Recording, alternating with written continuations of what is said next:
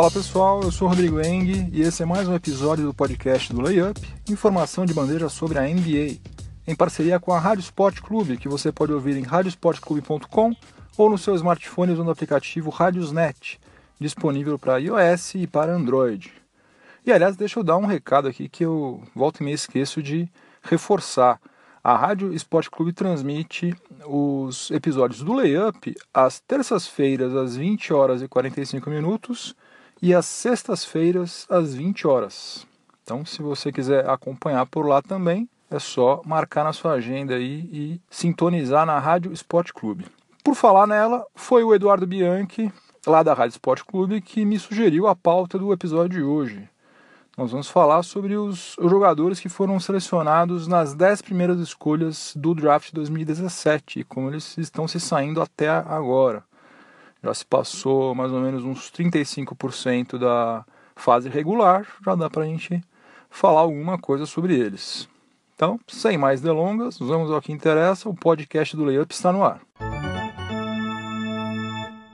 Eu vou começar falando da décima escolha e vou descendo progressivamente até chegar na primeira. E a décima escolha foi exercida pelo Sacramento Kings, que selecionou o pivô Zach Collins, de 20 anos de idade e 2 metros 13 de altura. Porém, o Sacramento Kings logo em seguida trocou o Zach Collins com o Portland Trail Blazers por Justin Jackson e por Harry Giles. O Harry Giles ele ainda nem estreou porque ele precisou passar por uma operação, uma cirurgia em ambos os joelhos. Né? Negócio meio complicado, né? Imagina só você ter que operar os dois joelhos simultaneamente. Como é que um cara desse conseguiu ser selecionado? Realmente não sei. Né? Tomara que não seja nada grave, tomara que ele jogue logo e tal, mas eu, se eu fosse é, general manager de uma franquia, eu realmente não ia pegar um jogador que você precisa operar os dois joelhos logo de cara. O cara nem estreou ainda, mas enfim, isso já é uma outra história. E o, o Justin Jackson, somente ele já está mostrando que ele está sendo mais útil para o Kings do que o Zach Collins está sendo para o Portland Trail Blazers. E sem entrar muito no mérito né, de, de qual é o verdadeiro potencial do Zach Collins, que até agora ele jogou somente 11 jogos, está com média de 2,4 pontos, 1,3 rebotes em 9,9 minutos por partida. Eu acho que o, o Trailblazers precisava muito mais de um ala do que de um pivô, né? De um cara para jogar na posição 5. Eu acho que ele não era nem tecnicamente a melhor escolha possível, né? Basta ver os outros jogadores que saíram depois dele, que estão jogando muito mais do que ele. E também, se você for pensar em relação à montagem do elenco do Portland também um pivô realmente não faz muito sentido. Eles estão precisando lá de um ala, né? Backcourt deles é fortíssimo.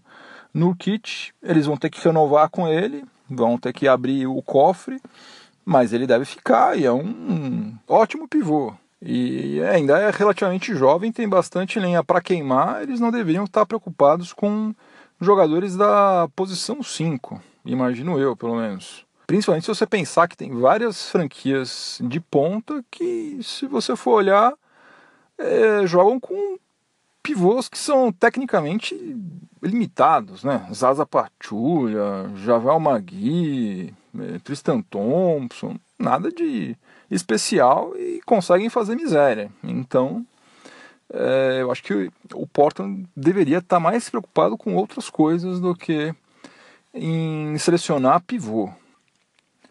E o que eu acho meio irônico disso tudo é que eles tinham selecionado um ala, né? Justin Jackson.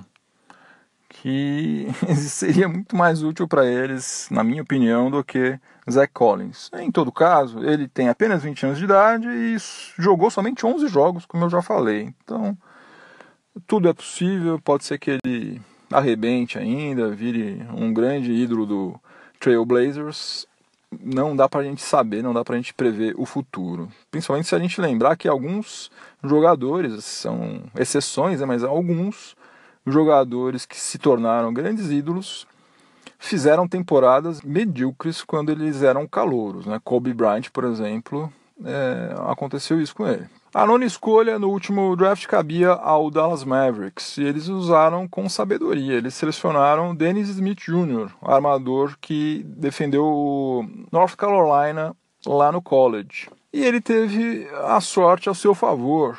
Pena que é uma sorte que dependeu do azar de outro jogador. Ele já estreou na NBA atuando como armador titular do Dallas Mavericks, porque Seth Curry, que seria o titular da posição 1, fraturou a tíbia e perdeu a temporada inteira. Ele dificilmente retorna em 2017 e 2018. E com isso, Dennis Smith Jr. está tendo oportunidade de jogar e está mostrando serviço. Ele está com médias de 14,4 pontos, 4 rebotes e 4 assistências por partida. E eu fui dar uma xeretada no nosso bom e velho Basketball Reference e constatei o seguinte, que em toda a história do Dallas Mavericks, né, desde 1980, quando a franquia foi fundada, somente um outro calouro teve médias de pelo menos 14 pontos, 4 rebotes e 4 assistências na sua temporada de estreia, que foi Jim Jackson em 1992-1993. Eu confesso que eu não me lembro desse Jim Jackson, que aliás tem um nome meio genérico, né? mas eu fui dar uma olhada, não era um jogador qualquer, não, um camarada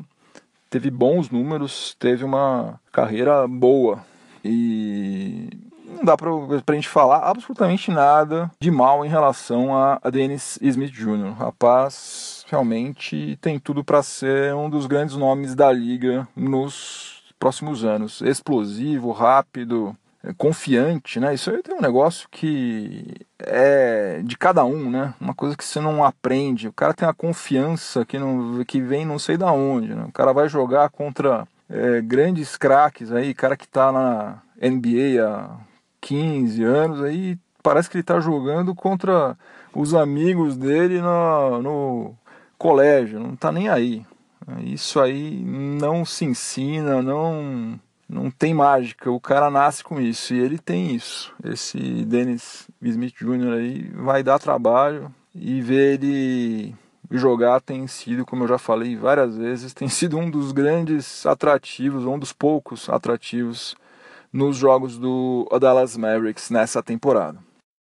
Uma das últimas coisas que o Phil Jackson fez antes de ser demitido do cargo de presidente do New York Knicks foi selecionar o Frank Ntilikina na oitava posição do draft 2017.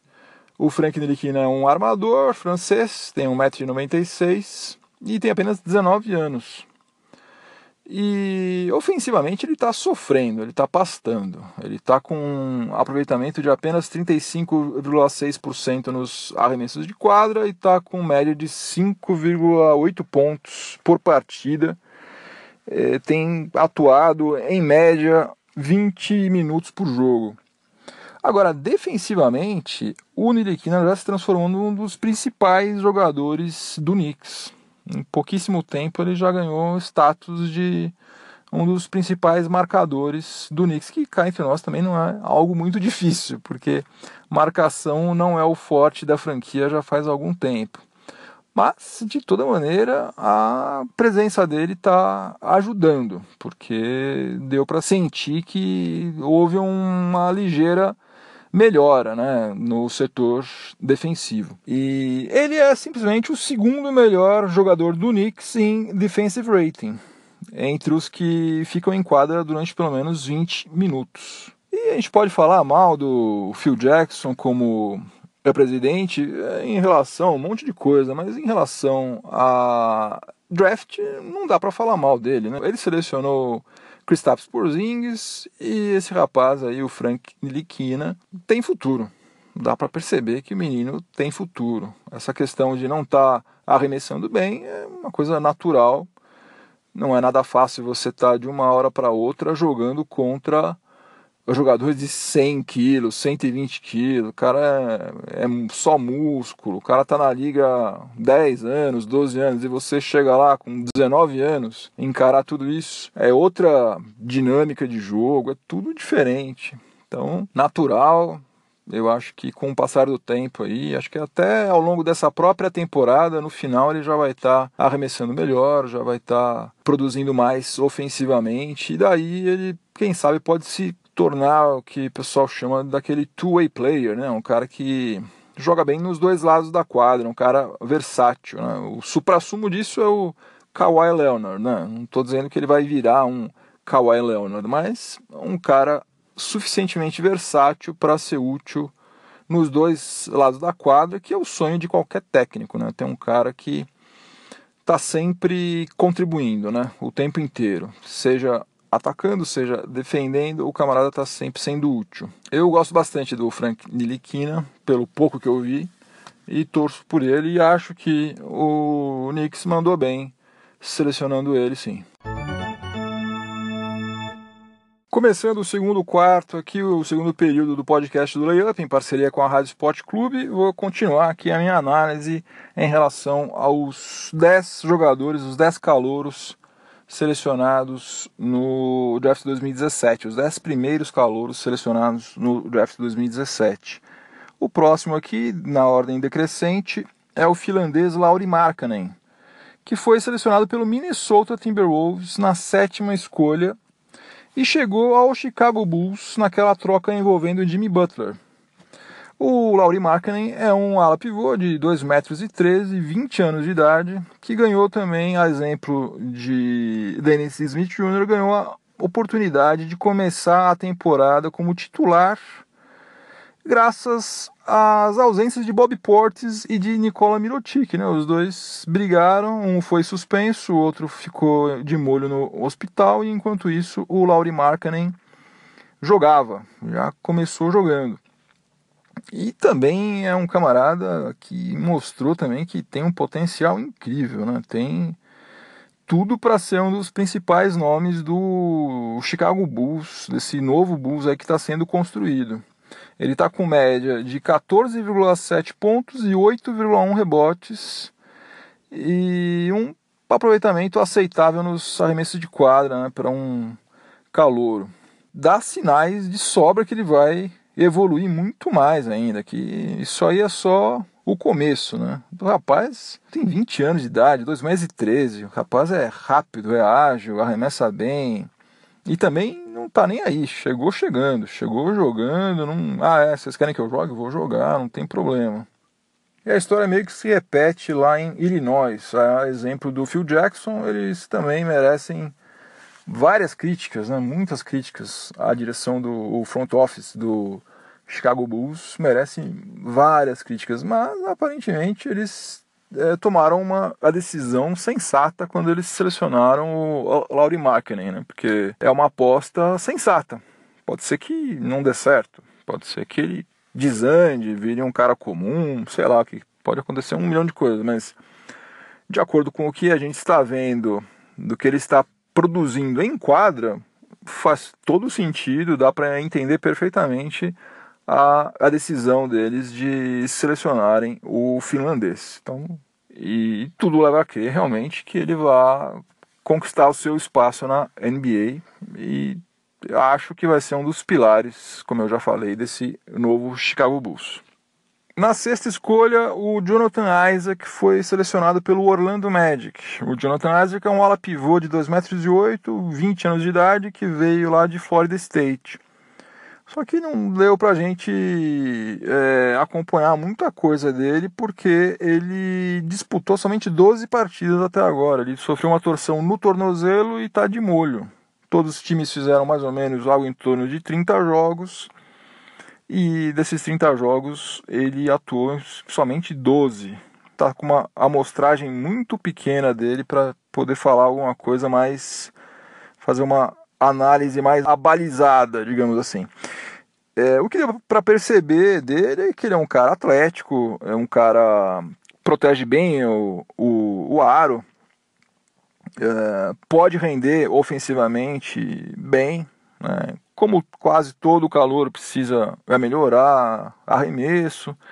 E no caso dele, especificamente, por ser da a posição 4, ele precisa urgentemente ganhar massa muscular, né? precisa ganhar um pouco mais de peso, porque ele vai sofrer na mão de, dos outros big men aí que atuam nos garrafões da NBA. Ele é muito franzino ainda. Mas é um dos jogadores que deu para a gente a variar menos até agora. Né? Tomara que ele retorne logo aí, que a gente possa vê-lo atuando mais vezes aí para poder formar uma opinião melhor.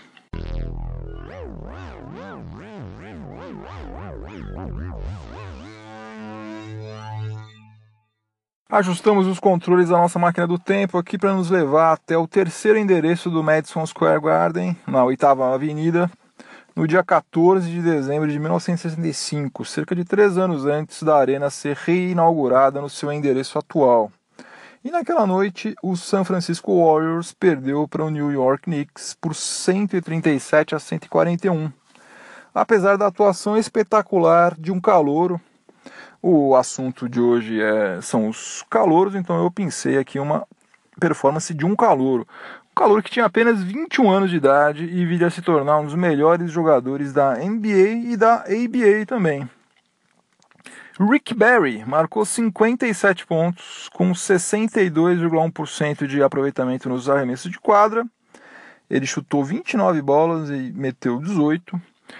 E absurdos 95,5% de aproveitamento nos lances livres. Ele cobrou 22 e acertou 21. Lembrando que ele fazia aquelas cobranças é, usando a lavadeira, a famosa lavadeira. Ele era craque nisso. Ele colocava um efeito na bola, a bola batia. Quando batia, né? Quando batia no aro, ela batia na parte de trás do aro e como ela estava girando, ela entrava na cesta. Então o camarada não tinha vergonha nenhuma e cobrava tudo na base da lavadeira mesmo, fazia um monte de pontos. Uh, essa foi a segunda maior pontuação de Eric Berry na NBA, esses 57 pontos, atrás somente dos 64 pontos que ele marcou defendendo também o, o Golden State Warriors em 1974 contra o Portland Trail Blazers e apenas um outro calouro em toda a história da liga marcou mais pontos do que Rick Barry em uma partida. Eu vou dar um tempo para você pensar quem deve ser esse jogador, hein? Vamos lá, pensa aí, hein?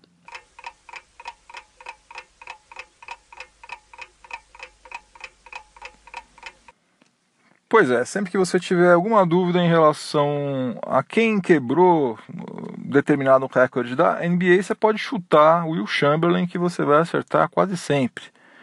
O Will Chamberlain marcou 58 pontos duas vezes na sua temporada de estreia na NBA, uma vez em janeiro e depois em fevereiro de 1960. 58 pontos, apenas um ponto a mais do que Rick Barry marcou no dia 14 de dezembro de 1965.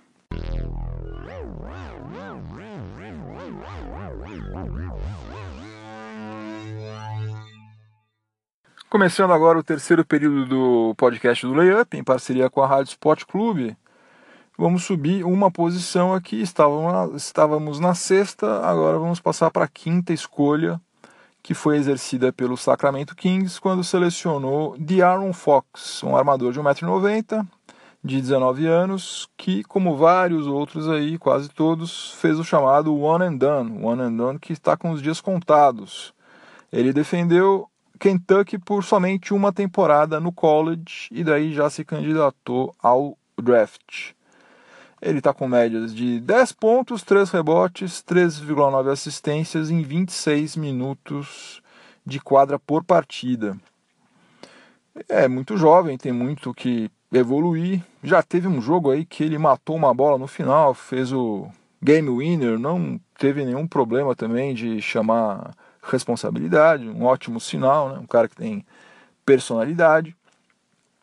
Uma coisa que a gente pode é destacar em relação à seleção dele é o fato de que o Sacramento Kings está pensando realmente a médio e longo prazo, né? porque eles estão investindo no Buddy Hill, que está sendo preparado para assumir a titularidade da posição 2. E daí, quando eles selecionaram de Aaron Fox, eles estão fazendo a mesma coisa, eles estão tentando montar um backcourt aí com dois jogadores é, mais ou menos da mesma faixa etária, porque daí eles vão atingir a maturidade na NBA juntos, né? Uma coisa que faz todo o sentido do mundo.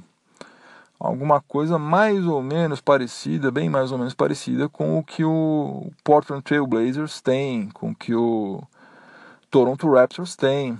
Um, a backcourt de dois caras que vão estar mais ou menos no mesmo estágio, né, na mesma, mesma fase. Isso aí tende a dar certo, né? Se você vê é, Golden State Warriors, enfim, todos os grandes backcourts da liga geralmente são formados por jogadores que estão mais ou menos na mesma faixa etária, que têm mais ou menos a mesma experiência na NBA. O Phoenix Suns, no draft de 2016, selecionou o Dragon Bender, o ala pivô Dragon Bender, na quarta escolha. E não deu muita sorte com ele, não, porque ele estava jogando é, muito mal, daí ele se contundiu mais ou menos na metade da temporada passada e agora voltou, está saudável, jogando e continua jogando mal. Está jogando com rendimento que não é compatível com o cara que foi selecionado na quarta escolha, de jeito nenhum. E esse ano, nesse último draft 2017, o Suns outra vez ficou com a quarta escolha. E dessa vez eles usaram para selecionar um ala, selecionaram o Josh Jackson, de 20 anos de idade e 2 metros e 3 de altura. E adivinha, as coisas outra vez não estão muito legais em relação ao calor, ao principal calor selecionado pela franquia do Arizona. O Josh Jackson está com o pior plus-minus do Suns. Ele está com uma média de menos 6,6 pontos por partida, ou seja, esse é o é saldo pessoal dele. Quando ele está em quadra, o Suns perde de 6,6 pontos.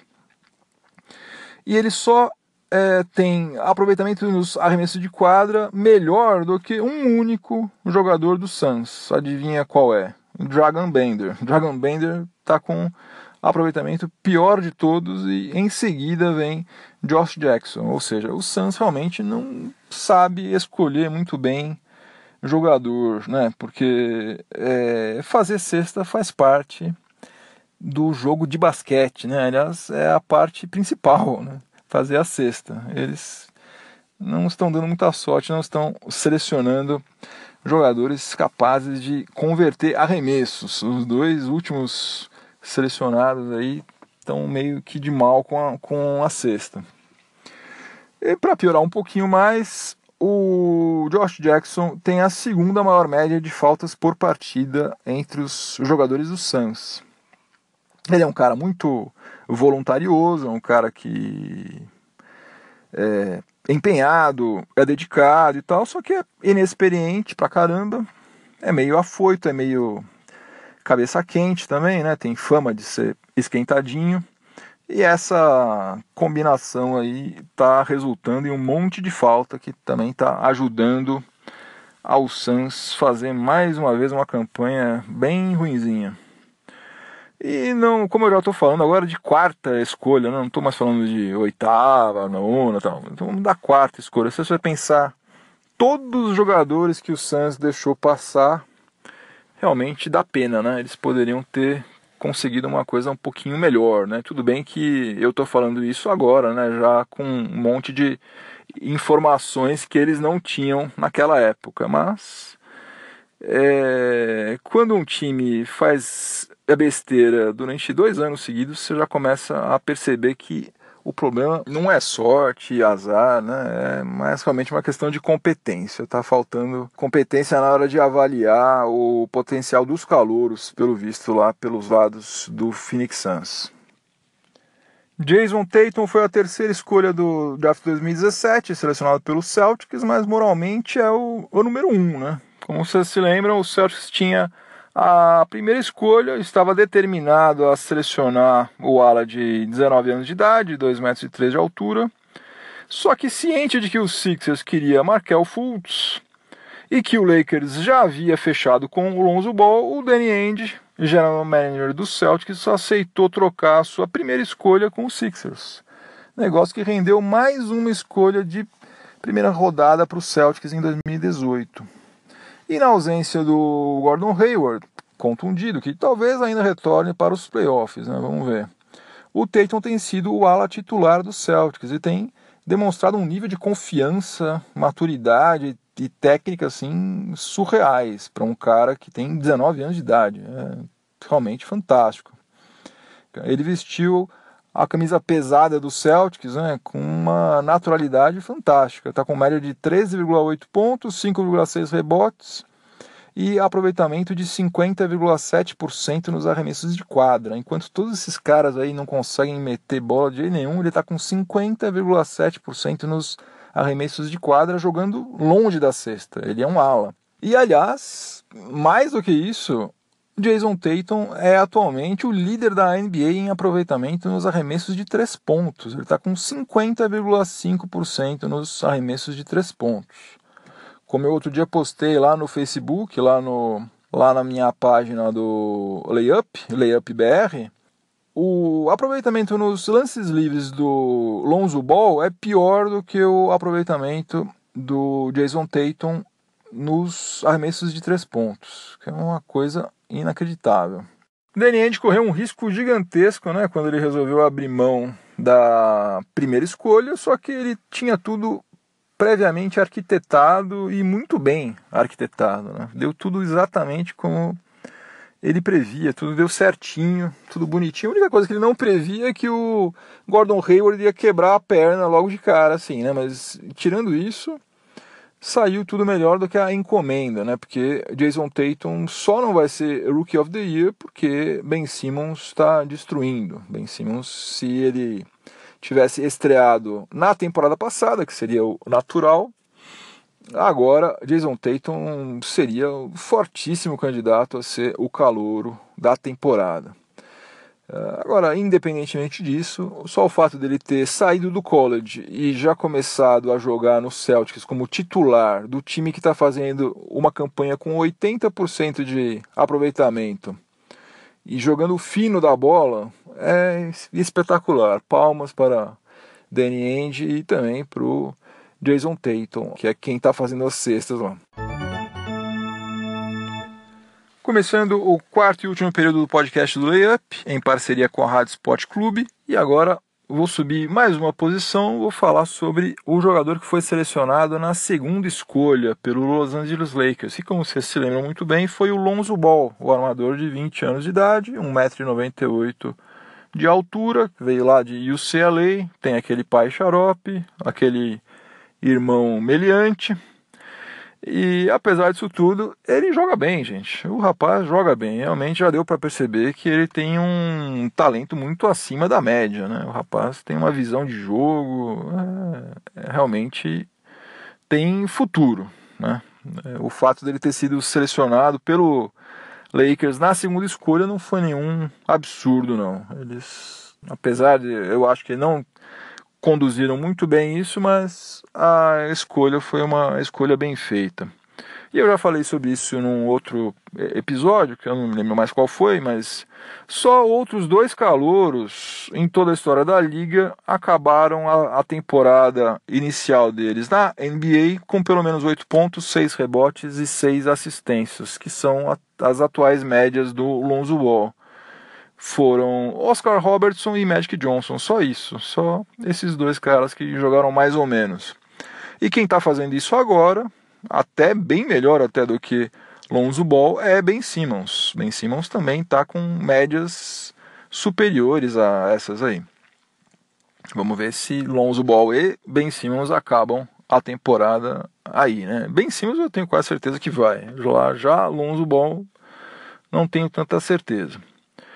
Agora, se a gente vai puxar estatísticas para o bem, vamos puxar para o mal também, né? Porque não dá para a gente ignorar que Lonzo Ball continua com um aproveitamento grotesco nos arremessos, né? Tanto nos arremessos de quadra, 32,7%, e nos lances livres, 48,6%. É ridículo consegue ser pior do que Dwight Howard, André Drummond, Clint Capella, qualquer um aí. O negócio está muito feio lá. E em toda a história da NBA, nenhum jogador com um aproveitamento tão baixo quanto esse foi mantido em quadra durante tanto tempo. O Lonzo Ball está ficando em quadra em média 33,1 minutos por partida, mesmo errando um monte de arremesso. E a direção do Lakers já declarou que não vai tentar consertar o arremesso dele agora. Vai deixar rolar. Como a gente vai ter que continuar sofrendo vendo aqueles chutes. Parece que a bola sai do bolso dele quando ele arremessa. Não sei o que, que ele faz. Esse lavar bola aí, olha, meu Deus do céu. Pode ter feito muita coisa boa pro filho. Agora, ensinar a arremessar, que é basicamente o essencial em relação a basquete ele não ensinou, não, que é um arremesso grotesco. Mas enfim, eles pretendem assim que a temporada acabar, assim que chegar off-season, daí sim, daí vão fazer uma mega clínica para ver se esse rapaz finalmente começa a arremessar que nem gente. E daí, quem sabe, tudo que se fala sobre ele se confirme, né? Porque por enquanto tá no meio termo ali. Você já deu para perceber que é um cara que tem bastante potencial, pode realmente vir a ser um franchise player, só que falta um pequeno detalhe, que é fazer a cesta. Fazer a cesta é primordial quando você joga basquete e ele está com pequenas dificuldades em relação a isso. Chegamos finalmente à primeira escolha, que foi exercida pelos Sixers na seleção do Markel Fultz um armador de 1,93m de altura, 19 anos de idade, novinho também, e ele fez uma temporada muito bacana, muito boa lá pela Universidade de Washington. Teve média de 23 pontos por partida. Só que também jogou poucos jogos lá, se não me engano foram só 25 jogos, algo assim. Mas enfim, em tese era a peça que faltava, né? Em um time que tem J.J. Redick, Darius Saric, Ben Simmons, Embiid. Em tese, realmente estava faltando um armador.